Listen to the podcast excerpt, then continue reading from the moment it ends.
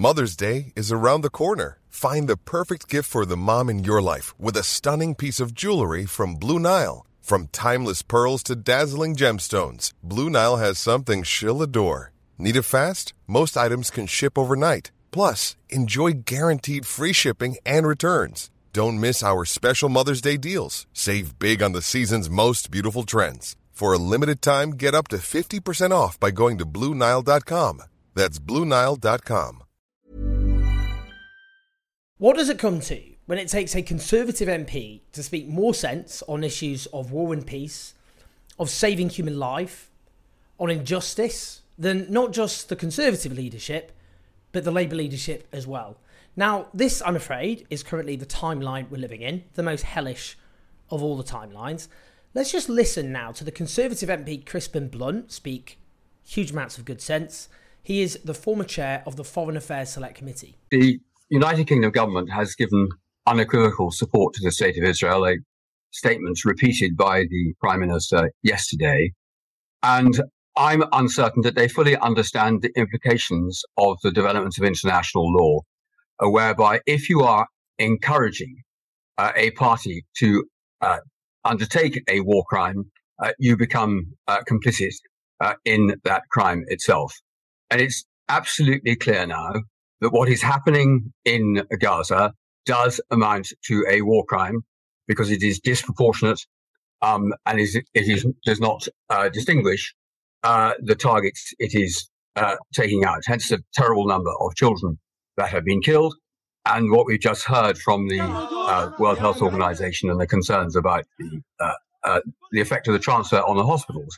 Well, but you will know that a forced transfer of 1.2 million people is an absolute crime under the laws of war. You are simply not allowed to do it, as indeed is the collective punishment of the people of Gaza with a siege and the imposition of no food and no water and no electricity. Now, this is the moral clarity which is missing from the Labour leadership, which justified cutting off water and energy to a civilian population and refused to condemn other war crimes such as the forcible expulsion of a civilian population. And what does it come to when this is like coming up for air, when all he's actually doing is stating a basic legal position?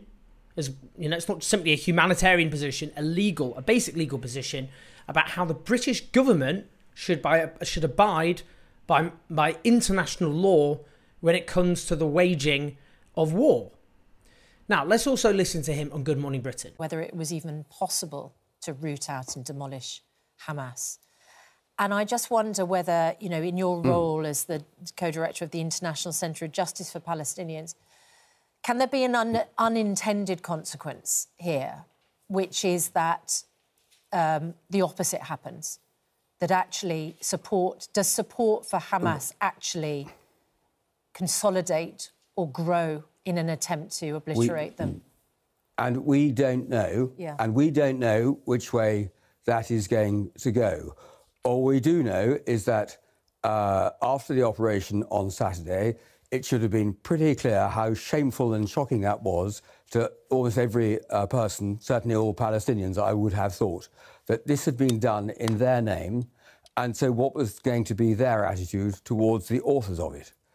If there is immediately a massive, disproportionate criminal response to that and mass slaughter of Palestinians by the Israelis as a response, which way do you think Palestinian opinion might jump? Okay. And that's where we need to take last Saturday's appalling events and put them into the context of what has happened to the Palestinian people over 100 years. Yeah. Okay. And we need to understand the history and the background to this. All right. Now, of course, it's obviously true that the Palestinian people have repeatedly been driven into the arms of Hamas by the treatment imposed on the Palestinian people. The Palestinian Liberation Organization, a secular movement, led, of course, by Yasser Arafat, abandoned the armed struggle in 1993 and pursued a policy of non-violence. And what did they end up showing for it? Now, when Palestinians sought peaceful struggle, they were often attacked and killed. So I'll give you an example. The Great March of Return, a series of demonstrations held on each Friday in the Gaza Strip years ago, protesting the siege against Gaza and demanding the right of refugees to return, 223 Palestinians were shot dead by Israeli forces. Now, there's also a history of the Israeli state promoting Hamas and its predecessors to undermine the Palestinian resistance. Don't take my word for it. Listen, for a start, to The Telegraph, which says for years the various governments led by Benjamin Netanyahu took an approach that divided power between the Gaza Strip and the West Bank, bringing Palestinian Authority President Mahmoud Abbas to his knees while making moves that propped up the Hamas terror group. This is them quoting the Times of Israel. The idea was to prevent Abbas or anyone else in the Palestinian Authority's West Bank from advancing towards the establishment of a Palestinian state. They also carry on saying that Netanyahu had pursued, they're quoting Haaretz, a leading Israeli newspaper, had pursued a policy of diplomatic paralysis in order to avoid negotiations with the Palestinians over a two-state solution, a solution despised by the country's extreme right. And this flawed strategy turned Hamas from a minor terrorist group into an efficient, lethal army with bloodthirsty killers who mercilessly slaughtered innocent Israeli civilians. And indeed, Haaretz suggested that Netanyahu himself told the Israeli cabinet that the way to stop Palestinian statehood was to bolster Hamas. Now, as well as the massacres Palestinians have suffered, apartheid settlement, there's lots of reasons, of course, why Palestinians were driven into the arms of Hamas. But of course, these war crimes should be opposed regardless of the effect on Palestinian opinion. Now, Crispin Blunt is correct that our government is directly complicit. Alongside invaluable diplomatic cover, Britain has licensed at least £442 million worth of arms to Israel since 2015, while our chief ally, the US, provides more than $3 billion in military assistance each year. As he rightly says, the fact of being complicit makes you equally guilty to the party carrying out the crime. So that's when people say to us, why aren't you marching against Hamas?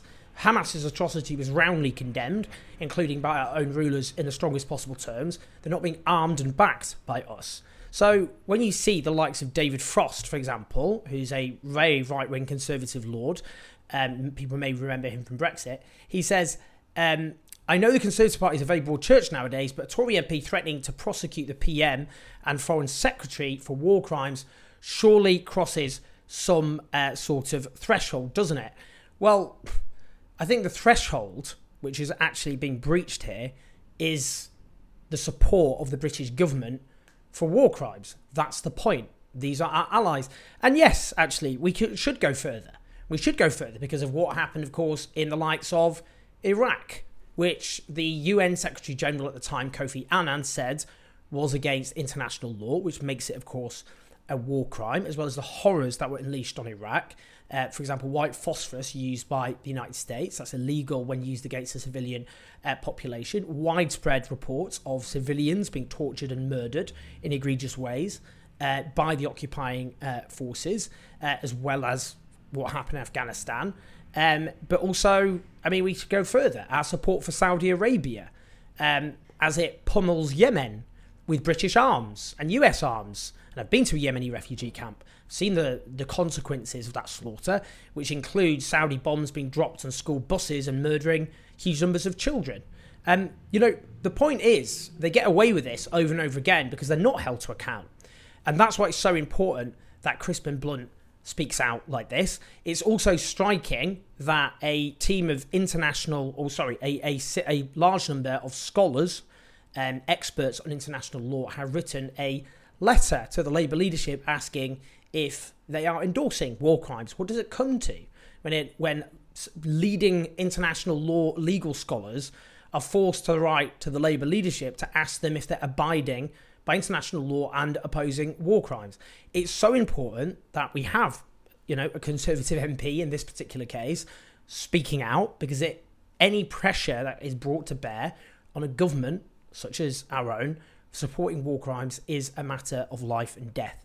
So let's hear far more from the likes of Crispin Blunt and let it spur on and encourage other MPs to speak out about what's happening. Please like, subscribe. We'll have many more videos to come in the days ahead during this crisis, and including lots of interviews.